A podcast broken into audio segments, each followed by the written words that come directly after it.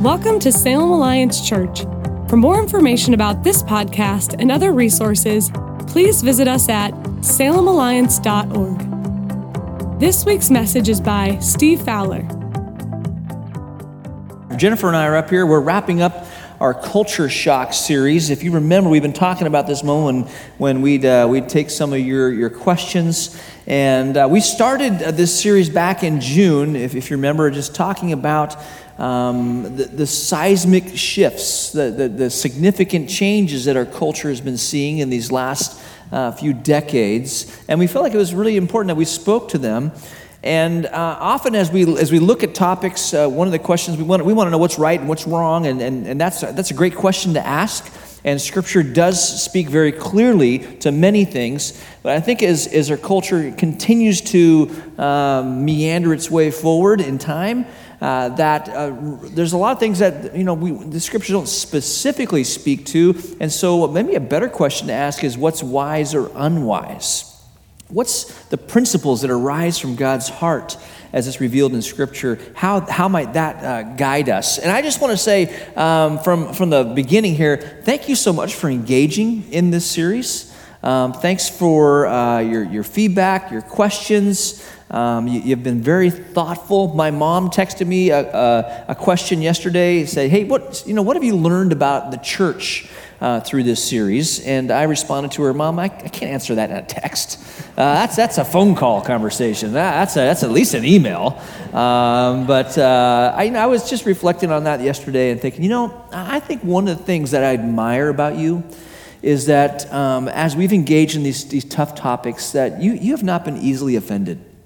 Uh, there's no doubt that, that we, we would land maybe on different areas. Uh, we might have differences of opinions in, in, in, these, these topics. We've been talking about marijuana and politics and sexuality and life and social media and consumerism. And, you know, we, we can have differences of opinion, and, and that's okay. Um, but you've done that in such a, uh, with an unoffendable spirit, and, and I, I admire that. Um, and, and so we've received questions, and we want to, to try and do our best to address these questions. Also, want you to know that um, we, have worked hard to create time for some, some questions, some live questions. Maybe um, a question you see us addressing prompts a question, and you, you want to text it in. You can do that. Um, the phone number you text your question to is 22333. And in the, uh, in, the, in the text box where you're going to answer, you first have to put in this number. You, the phone number is 22333. Then you put in 356089. Uh, I know it's a lot of numbers to remember, uh, but the teams will leave that slap there for a little bit. But 356089, leave a space and then put your question in. But here's the deal um, the program we use, you have to keep your question concise. It only allows so many characters, so maybe two sentences, um, you know, like concise sentences, um, and, uh, and, and that, otherwise we get cut off. We won't be able to understand kind of where you're, where you're going with your question. Um, so send those in as we have time. We'll, we'll, try and address those. We want to honor the questions that were sent in, but uh, I think we've got to figure out how we can, we, can, we can answer some of those questions live. Yeah, so for a couple months we've been saying, "Hey, Steve and Jennifer are going to do this Q&A. We're going to this question and answer time." And as the questions have come in on email, I've realized more and more I don't have capital A answers to these things. And so I'd love it if we could consider today as a Q&R, a question and response. Steve and I, out of our experience, out of our knowledge of the word, leaning on the reliance and the wisdom of the Holy Spirit, are going to respond to some of the questions that have come up, but we're certainly not the answer people. Um, one of the things that gives me an awful lot of hope is that in James, um, it tells us if any of you lacks wisdom, he should ask God, who gives generously to all without finding fault. And so that's where we want to start today. We're just going to stop and ask God for wisdom. So, Father, thank you for this promise. Thank you that you don't find fault with us when we lack answers, that you, in fact, know that we can't possibly know the things that you know, and you're willing to give us wisdom when we come and ask. And so today we just humbly come before you and ask for wisdom. We ask that whether it's here this morning with your Holy Spirit present with us, or, or for those in the congregation or having coffee with a friend, Lord, we as your people need wisdom. So, Holy Spirit, would you be present and, and give us that gift? In your name, amen. Amen.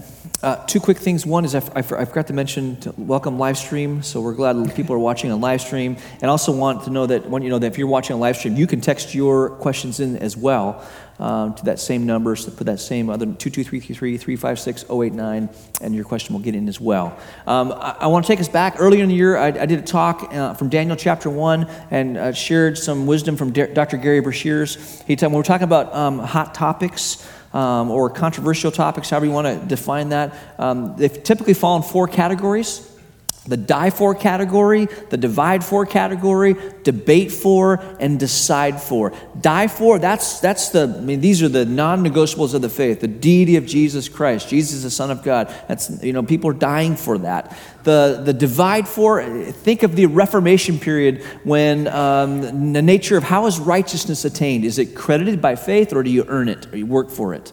Um, that, that caused a divide for response um, in the Reformation period. Debate for, that would be theological concepts, um, say Calvinism or Arminian thought. Um, there's a lot of debate. People can still retain friendship and relationship and debate uh, things and ha- hold very different opinions on some important theological concepts. The decide for are things like uh, how often are we going to celebrate communion? Uh, the, these are just decisions that we're making. Now, here's what Breshear says is that we have a tendency to take things that fall in the decide for and the debate for category, and because of a lack of wisdom or a lack of spiritual maturity, we push them up and escalate them and make them divide for or die for um, topics. So, um, so oftentimes what happens is be- because we have a difference in opinion on a particular uh, issue, maybe one of, even one of the issues we raised today, um, we'll break relationship or we'll, we'll leave a, a, fellowship and go to another fellowship because we, you know, we, just, we just can't take that we, all, we don't agree on something. Um, or um, you may hear someone says, boy, if that ever happens here, it's going to happen over my dead body. That's someone saying uh, that this is a die for category. Very few things fall in the die for and the divide for category. And I just want to say from the beginning that if we can have that grid in front of us as we, if we give our answers, you may have a different opinion on something we say. Um, we, can, we can debate that and still maintain friendship and relationship. It's possible. Um, and uh, so I just wanted, I, I, think it helps us as we enter into um, this particular conversation. So, with that in mind, we're just going to move into the, into the first question. Yeah, so the first one came in around the idea of social media. It's on the screen behind me, and let's read it together. It says A Christian friend posted a grumpy cat driving a car on Facebook. Grumpy says, I just ran over Hillary Clinton. You're welcome. This person often posts scriptures and God bless you things on her page.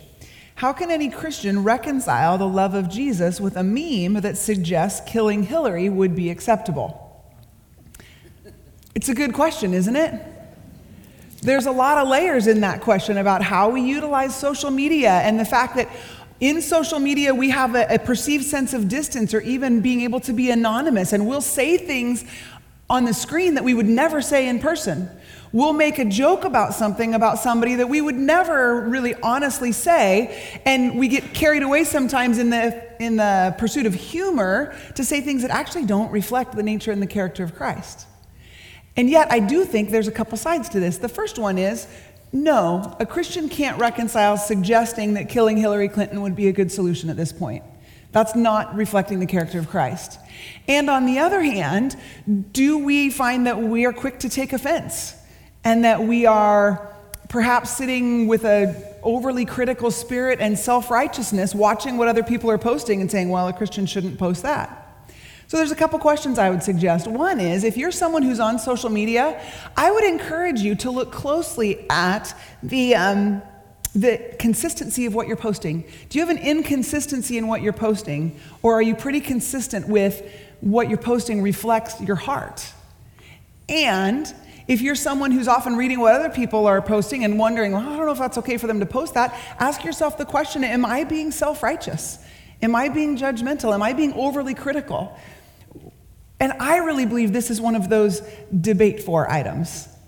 This isn't something we need to get really worked up about, but there could be times when we need to, in love, confront someone and say, hey, tell me a little bit more about what you posted yesterday. Can I say these two things? One, never do that online. Don't confront online. Do that in person. If you're close enough to feel like you would want to ask them a question about the consistency of what they're posting, do that in person. And the second one is try to keep a low level intensity. Don't go in just going, you were wrong, but go in asking questions. Hear their story. Have you thought about this? To maintain relationship in the experience of holding each other accountable. So Jennifer made an appointment with me, and I took it down. Okay, I'm sorry. Steve actually has exercised wisdom and does not have a Facebook page. I think he answered that question really well. And actually, in that question, there you can you get a little bit of a if you can pick up some of the little of the tension in the, in the political season, which leads to these some of these questions on politics. Uh, here's a couple for us. How should I treat this specific contest during the election, given the less than satisfactory track record of these candidates? I could use some guidance. Thanks. Um, so we're going to be telling you who to vote for. yeah. second question is you said jesus wasn't a democrat or a republican. That, uh, if, if, you're hearing that politics weekend I, I, jesus transcends politics. So um, he wouldn't allow himself to be put in a box politically. Um, I, I, don't think we can do that to what i said uh, he wasn't a democrat or republican but if i vote for this person's asking if i vote for a democrat or a republican aren't i taking sides? Help. Yes help um, here's the thing in, in politics, um, I think we need to avoid our, the spiritualization of our vote. I think we sometimes there's such a heavy burden that comes over us as we're casting our vote because there's so much chatter and talk and talk radio going and, um, and, and blogs being written. And it just man it makes voting such a heavy heavy thing. And it's, it's, it's like man we're just going to displease the father um, if we vote one way or the other. And I, so I think we need to just not spiritualize our vote and remind ourselves that we live in a country of the privilege of being able to cast our vote and choose our leaders. And that is a great thing. Not many countries have that, that privilege. Um, I think we need to listen to the Spirit of God uh, through a political process. The candidates that are before us, maybe, maybe um, we're, we're not happy with either. I mean, there's several candidates, but you know, you know that the RNC and the DNC have put forward their nominated their candidates, and um, and they're in front of us. And um, I, there, there will never be a president that you will completely agree with when you cast your vote. Um, so I think we listen to the Spirit. I think um, John Ortberg several years ago wrote a blog that I think was very helpful. Uh, he, he talked about the seven deadly sins of evangelicals in, pol- in political seasons. Um, and he, here's some of the things that uh, he, he, mentions. He, he, talks about messianism, which is the sin of believing that one person can solve our problems and usher in the eschaton, this utopic period.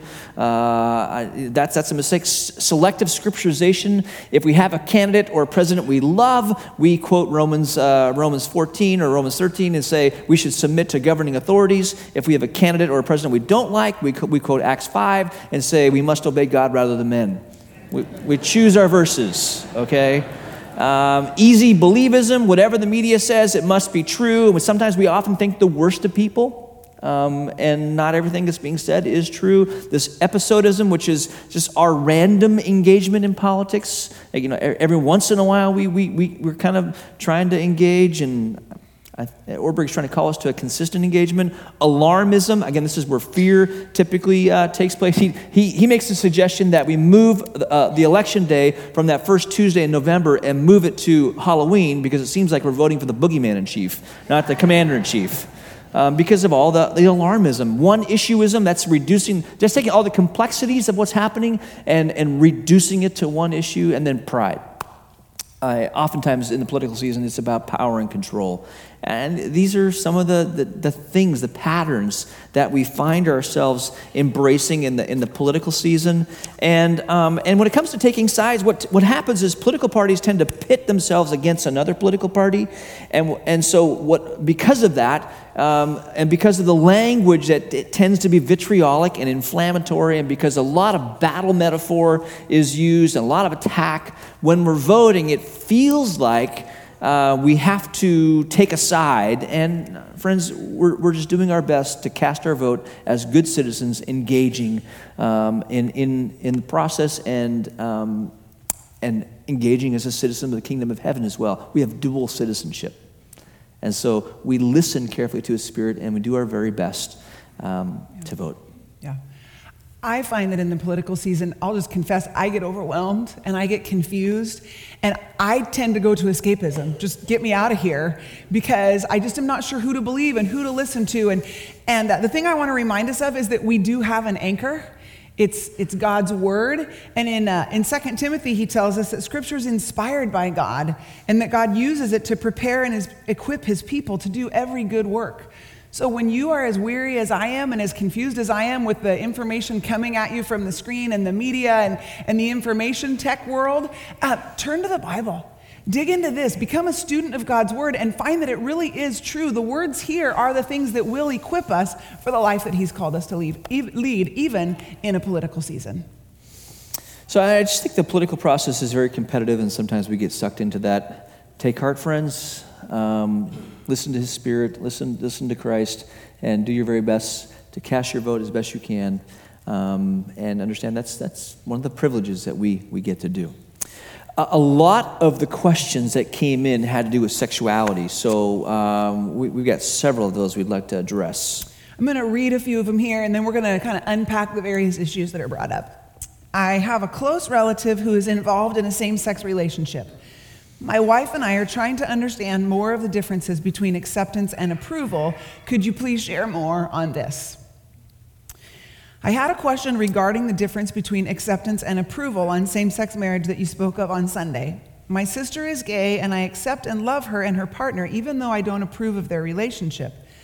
They are planning to get married and have a big family affair. I'm not sure about attending their wedding since I don't approve of the union, but also don't want it to appear in any way that I am rejecting her. Where is the line between acceptance and approval in this type of situation? And another one, what are some specific principles you recommend for discerning whether a particular situation requires us to refuse participation because our participation would result in compromising the truth and encouraging sin? And can we just say these are some of the rubber meets the road questions? When someone up here says there's a difference between acceptance and approval, all of us in the pew say, okay, and how do we walk that out? How do we live that? What does that look like on a day to day basis? And the first thing I want to say is every single time it's absolutely born out of relationship. You are the one in relationship with the person that you're asking us about. And so, in some way, Steve and I can't answer what you say to that person or how you set it up or what you decide because you're the one in relationship. You might remember several months ago, Ron Walborn was here and, and preached a sermon on fighting the right battle. Matter of fact, if you missed it or if you wanted to listen to it again, it's, it's on the uh, messages on our, um, our podcast place. But um, he talked about we often fight the battle for behavior and we lose the battle for relationship. And we need to fight the battle for relationship and trust God with the battle for behavior. Because at the core and the heart of this is we want to stay in relationship with the people in our life, no matter what their behavior. Yeah, and, and as Jennifer mentioned, that this acceptance and approval, this was something that came up in a lot of questions. Um, you know, what, talk more about this because um, I, I think culture has um, has discipled us, discipled us in this area that we have to, we have to if, if we hang out with someone or if we spend time with someone, it's because we approve of, of everything they do. Um, let me take it back to Scripture. You remember the story of Zacchaeus? Um, Zacchaeus was a tax collector. If you grew up in church and you went to Sunday school, you learned a song that right now it's already going off in your head. Zacchaeus was a wee little man, and a wee little man was he. Uh, Jesus comes to town. Zacchaeus is a tax collector, which, because he's employed by Rome, his Jewish community, which is under the, uh, has been taken over by Rome, sees Zacchaeus as a traitor to the community because he's working for Rome.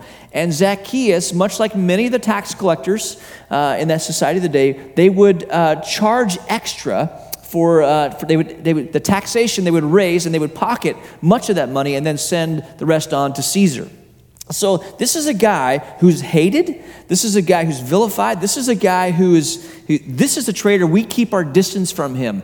And, um, and the religious leaders really struggled with Jesus because they had adopted this, adopted this practices is if someone is sinful, you don't spend any time with them because if you spend time with them, then that means you are approving, you're condoning that behavior. So a guy like, like Zacchaeus would have been rejected by his, his community. Now, what's his number one need? What's his primary emotional need? It's friendship, it's acceptance. And, and in comes Jesus into Jericho, and the crowds are lining the streets because Jesus has performed miracles, and I mean, the, the, the, the stories have gone viral in Israel, and, um, and Zacchaeus is in his sycamore tree, and he's trying to get a glimpse of who Jesus is, and Jesus stops, and he, and he invites himself over for lunch or dinner at Zacchaeus' house. Imagine how powerful this would be. Now, here's a guy who's been rejected by his community, and, and, and I'm sure, received all kinds of insults. And Jesus says to him, Of all these people, I want to hang out with you and I want, I want to have a meal with you, which, which in Hebrew culture was a, a, a an incredible uh, meal of intimacy. You, you, you ate with people, and that, you, these are your closest friends. Jesus has a meal with Zacchaeus. Now, you got to get this. The religious leaders, they, they often ask the disciples of Jesus, Why does your master spend time with sinners and gluttons and drunkards? Because in their mind, you're condoning, you're approving of that behavior. But Jesus differentiated between giving the gift of unconditional love, and in this case, acceptance, and saying, I approve of what Zacchaeus is doing. He's not approving of Zacchaeus' greed and gouging his neighbors. He's, he's not approving of that. But what he does is he gives the gift of acceptance, and literally he wins the battle for Zacchaeus' heart. So much so that during that meal, Zacchaeus comes under some conviction and says, I'm going to pay back everyone that I've taken money from. In fact, I'm going to do it, I'm going to pay back four times what, I, what, I, what I've taken. And Jesus makes this announcement Today, I tell you, salvation has come to this house. Now, now notice what Jesus does here. He does not withhold acceptance, he does not withhold love. He, he, he extends unconditional love, and that actually leads to transformation in Zacchaeus' life.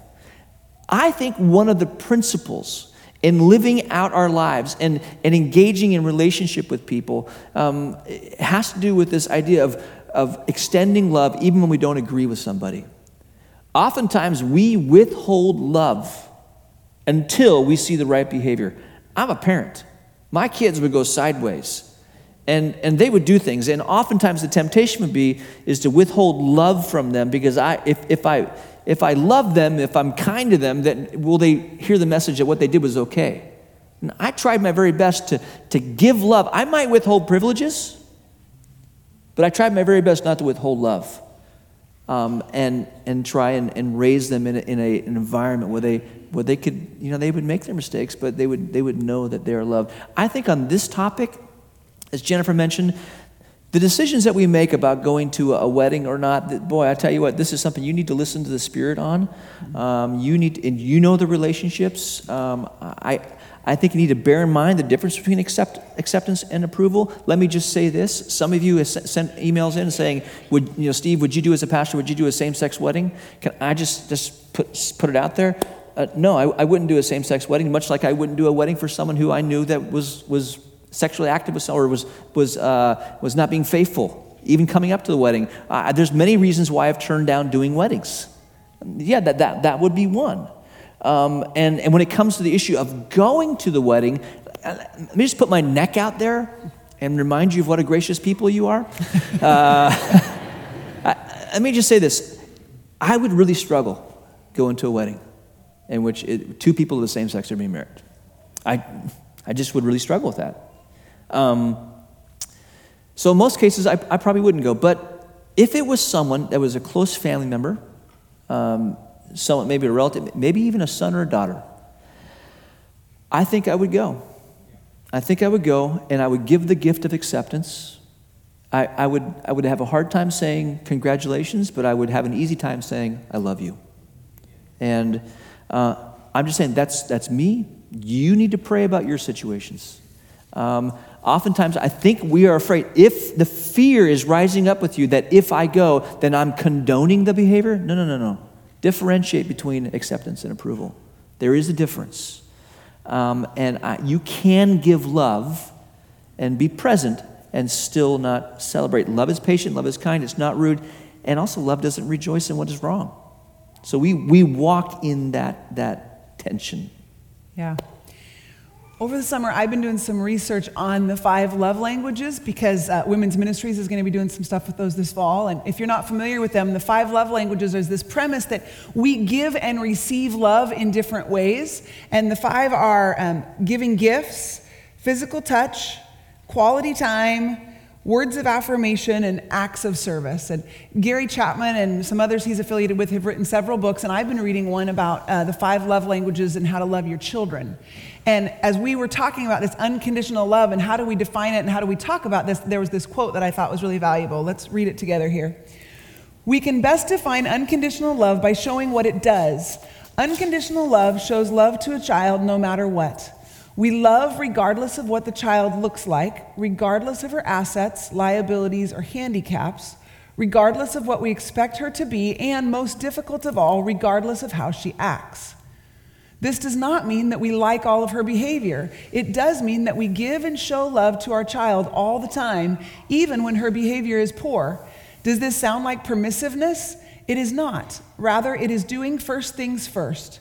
A child with a full love tank can respond to parental guidance without resentment. And I feel like that's kind of one of the bottom lines here. We're doing first things first. A child or a friend or a sibling or, or somebody you're walking with can respond to our difficult conversations when they know that we love them, when we've expressed that by our words of affirmation or giving gifts or, or serving them in some way, or the ways that we express love, we continue to express love even as we walk through the difficult conversations. Yeah, I think well, well said. Uh, uh, Greg, do we have time for a question? Can you put up on the screen? How to explain to your children about same sex relationships? Yeah, I, boy, I, I mentioned, someone asked a question similar to this last night. And I think if you got young kids, you're, you're raising your children in, in times that these are, these are difficult times. And let me just add this. I've talked to some people who say, you know, I just, I'm not going to push my faith on my kids. I'm, I'm, I don't want to, I, I want them to own it. I think I love your heart, but you need to understand something. If you don't disciple your kids, someone will. So, you're going to have a lot of opportunities. You may be watching a show and a commercial comes on, and you were not prepared for that commercial, to your children to be exposed to that commercial. And, um, and I, think that, that you need to seize opportunities to have this conversation. You know, sometimes you just may need to deflect because it's not a wise time. It's, it's not a good time for your kids to have this conversation. But understand that um, there are other voices speaking into their lives, and don't hold off too long. Trina and I would do these 12 year old trips with our kids. I think if our kids, if we decided to start over again, which she's not for, uh, if, if we were to start over again, boy, I'd have, maybe it's a seven year old trip. I don't, I don't know. Um, our, our kids are hearing messages. I, I, think you speak with grace. I think you talk to your, your, children and you try and instill into them some of these things like acceptance and, and what unconditional love looks like. Um, you paint a picture for them that helps them find their way and influence in, in our changing world. I don't know if you got anything to add yeah. to that, Jennifer. When my kids were younger, one of the advice that I got was when it came to questions of sexuality, to answer the questions the kids were asking without giving more information than what they were asking for, and to answer without awkwardness and confusion, to just do the best you can to answer their honest questions with honest answers and to stop giving answers when they stop asking questions. And I think that applies here as well. Um, the other thing, though, is I agree with Steve. There are times when you need to be intentional. When our boys were little, they were attending a public school, and I had been a public school teacher, and I understood what they were going to hear on the playground. And I said to my husband, I said, I don't want their first exposure to sexuality to be a conversation on the playground. I want their first exposure to sexuality to be in our home in the safety of hearing what God's creation was for this. And so we were pretty proactive about having that conversation with them early. And as far as it comes to talking about same sex relationships, our kids are bumping into it everywhere. And I'm reminded of a in our house when people were talking about something they were frustrated about, we, we differentiated between you're bad and you're doing something bad. And I think sometimes when it comes to things that we see around the world, we have a tendency to say they're bad. And can I just say, be careful as you explain that we don't believe that same sex relationships is the way God created us, and yet we love these people. It's not a they're bad, they're the enemy. It is a this is a hard world we live in. Yeah, and I would say sometimes it's we talk about those people, and actually that's us. Yeah. um, because brokenness um, manifests itself in a bunch of different ways. Um, and if you're here and you're, and you're struggling with same sex attraction, or maybe you're, you're in a same sex relationship, um, know that Christ loves you. Um, and know that if, if it's something that you're, that you're struggling with, that there are others who struggle as well, much like there are people in here struggling with other kinds of sexual temptations or sexual sins. So um, that's why it's so important to, to do this in, in community.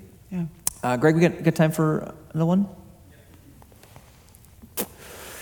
If you have an unclean mind, does that make you a non Christian? No, it just means you're normal. Uh, it really does. Um, let, me, let me just share a little bit, if I can just kind of be a bit vulnerable here with you. I, I grew up in Hong Kong um, as a young kid. And um, back, back, you know, we didn't, we didn't have computers, and you know what computers were that day. Um, but magazines were everywhere.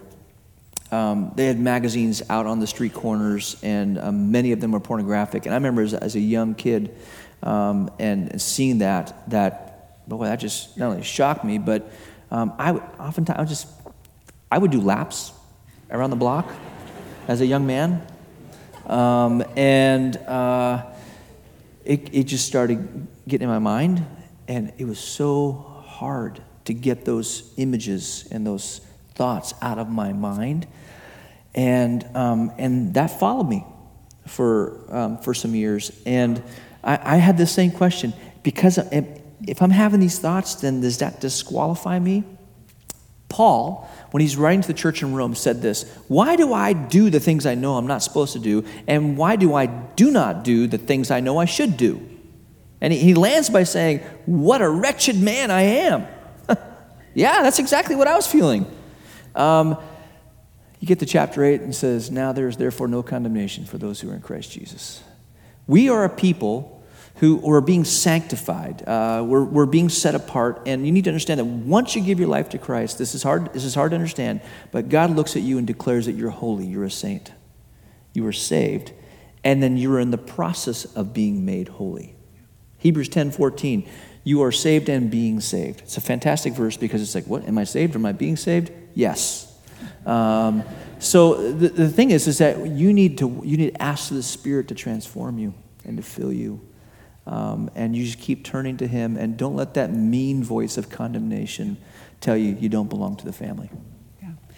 And when you bump into the fact that you have failed again, when you bump into the place that your sin is right in front of you, it's at that point that you turn, you repent, you ask forgiveness, and you keep walking. Yeah, and, and you may do that uh, quite a few times. Um, that was my experience. It's just, you just feel like, oh, I should get this by now, right? Um, I, friends, we're growing, and growth doesn't happen in a day or a week or a month. Um, it just, it's part of the process of being sanctified. Yeah. Let's move to um, okay. topics. Um, so, several questions came in on sanctity of life. Um, you might remember three weeks or so ago, I talked about speak life. We looked especially at abortion and end of life issues. And here's some of the questions that came in. One lingering question I have is how does the church view abortion if it is performed due to the mother's health being in jeopardy? And I mean truly in jeopardy, life endangering. Also, it is a gray area to me as well when talking about abortion when it relates to rape or particularly incest where the victim is a minor. Any insight you can share would help me greatly. This is why this is hard. This is why some of us, myself included, until I had to dive into it in order to preach a sermon, have sat back for a long time and gone, Well, I just believe what I believe and I'm going to just leave it at that. Because we don't know the answers to this. And yet, I, I, I feel like what it boils down to is who do we believe that God is? What do we believe his heart is? And do we trust him to be God, even in these most difficult of situations when we are face to face with the brokenness, the pain, the violence, and the just evil and wrongness of our world? And so let's just look at these one at a time. The first one being the safety of the mother, and her health is in danger. Um, you might remember uh, I mentioned Shadrach, Meshach, and Abednego, the three guys who wouldn't bow down to Nebuchadnezzar. And Nebuchadnezzar came back and he said, Look, if you don't bow down, you're going into my fiery furnace, you're going to die. And they said, Listen, O king, our God can deliver us from your furnace, but even if he does not, we will not bow down. And when it comes to this question, that's where I land. My God can do a miracle. My God can transform a medical emergency. My God can save a life. There's this potential danger, and my God is big enough for that. But even if He doesn't, I will not take an innocent life. I will entrust this decision to God, who is the God of life. That's hard. If, if yourself or someone you love deeply is in danger and a doctor is telling you their life could be in danger, that's a hard decision. I have to tell you that since I've been preaching this, three weeks ago at five o'clock, a woman came up to me and said, The doctor told me to abort my second son because my life was in danger. I wouldn't do it. I got a different doctor, and now she's well into her 70s. He is well into his 50s, and they've got grandkids, and there might even be great grandkids. Last night, when I shared that same story, a man came up to me after five o'clock and he said, My mom was told to abort me when she was four months pregnant with me. Thank you. Friends, we get into these decisions where we feel like our only option is such and such. And with God, we're never stuck with an only option. He's our Redeemer. Let's move on. What about the case of rape? Someone's been violated and violence has been perpetuated, and it's unthinkable to us that she should have to carry that baby. I don't want that woman pregnant with this, but I was taught when I was a kid that two wrongs don't make a right. So, and, and, as I read and did research, these women who've had abortions are saying, you know, you're in this place where you have this problem and you think this is the answer that's going to help, and yet you find that when you pursue an abortion, that emotionally and spiritually and physically, you're worse off than you were to begin with. And we tell women, well, if you've been raped, then it's okay. And we promote violence as a, as a response and a solution to violence. And, and we're, not, we're not looking at God as being the Redeemer. This woman needs redemption. She's been violated. But, but choosing death isn't the redemption. We need to trust God even for her to heal and to mend and to redeem. And what about the case that takes it a step deeper and a step harder when the, when the victim is a minor and it's a victim of incest, and all of us just curdle inside and we just go, Oh, Jennifer, you're not going to say that she should have to carry the baby. Let me tell you a story. I was reading a book um, called Is There Not a Cause? It was written by a woman who'd had an abortion named Sheila Harper. It's actually a pretty short book and an easy read. She's got some very simple and compelling thoughts on these type of things if, you're, if this is what you're kind of wondering about, uh, called Is There Not a Cause? She told a story about standing at a wall of remembrance for victims of abortion and reading the different plaques about children whose lives had been lost to abortion. And she got to a plaque that said, To my 10 children, incest was hard on us all. She stepped back from the plaque because she was wrestling with God. God, how can I say that abortion shouldn't happen in this case? And what she sensed from the Spirit of God was this that abortion perpetuated the abuse.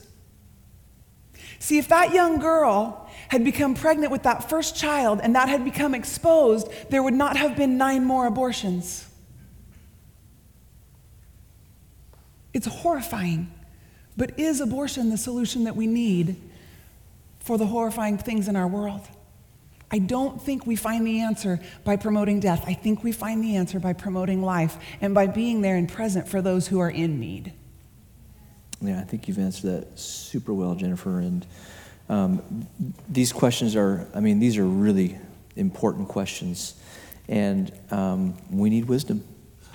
We need God's wisdom in this day and age of how to follow, how to live. Um, another question that came in on, this same topic is Should laws limiting abortion be seen as a good thing? And if so, is there a role for Christians to play in personal political activism on this issue?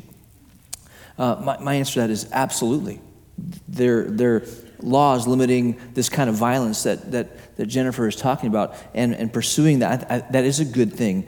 And there is a role for Christians to play. And I, can I just say this, though, with a little caveat? how we go about that is as important as what we're trying to achieve. Um, oftentimes, um, we, we create unnecessary us versus them scenarios. And, and we, we, uh, we get involved in this pitting people against each other because these are very important topics. And so, how we go about doing that is, is really critical. But absolutely, we can't legislate morality, but we can create an environment. We can uh, shape culture to uh, where, where, justice thrives. uh, where, where righteousness can uh, uh, abound. And, and that, in ways, can protect people, believers and unbelievers. So I do believe there's a role for us to play. I, I, but I would just say that there's, there's the how we do that is, is going to take wisdom as well. Yeah. There was a question that came in on the death penalty, and um, let's just read it real quick. The death penalty was not included in the list of controversial issues to the Speak Life sermon, which was amazing, by the way. Thank you. Uh, does the biblical pro life stance articulated in the sermon necessarily include opposition to capital punishment? And for time's sake, I would just say um, I have not researched the death penalty and capital punishment the same way I researched the other issues leading into that sermon. And if where I landed was that God is Redeemer and He can redeem anyone in any situation, and because I know that our judicial system is fallible, I lean away from capital punishment. But that's not a church position, and that's not a well researched political justice versus mercy tension. That's just my own. I would be hesitant and lean away from capital punishment. Yeah, um, it's uh, we're, we're getting close to a wrap here. Um, I want to wrap, wrap here, but can, can, I just say I'm just I'm super proud of uh, our preaching team and how they've embraced, and engaged in these topics. Really proud of you and.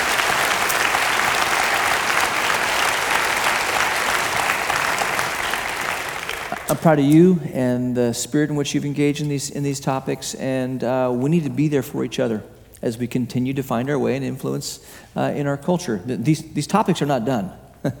uh, this, this, these are things that we're living with, and new ones will pop up, and we need to, to be there for each other. I, I just want to remind us, as, as Jennifer and I wrap up here, is um, you know, when change happens, there's three primary emotions that bubble to the surface fear, anger, apathy fear, and we tend to spiritualize these.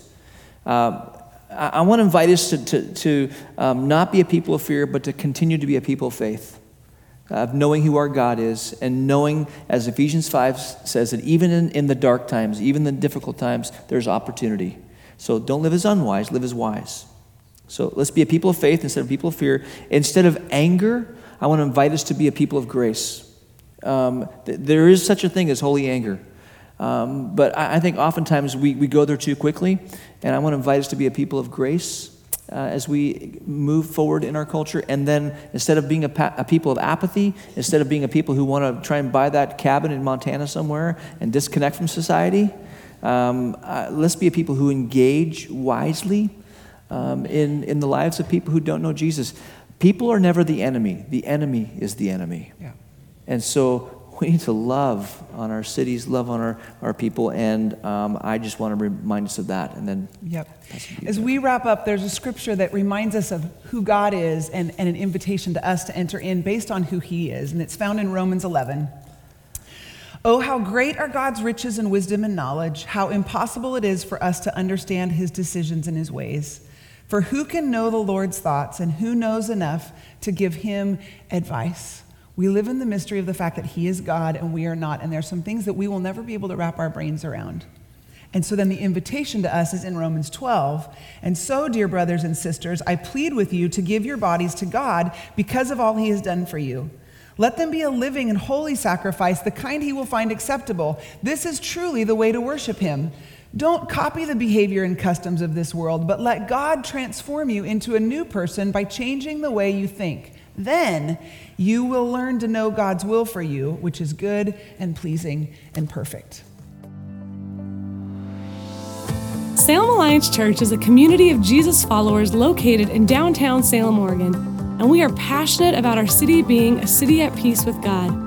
If you have a request that we could pray for, please email us at prayers at salemalliance.org.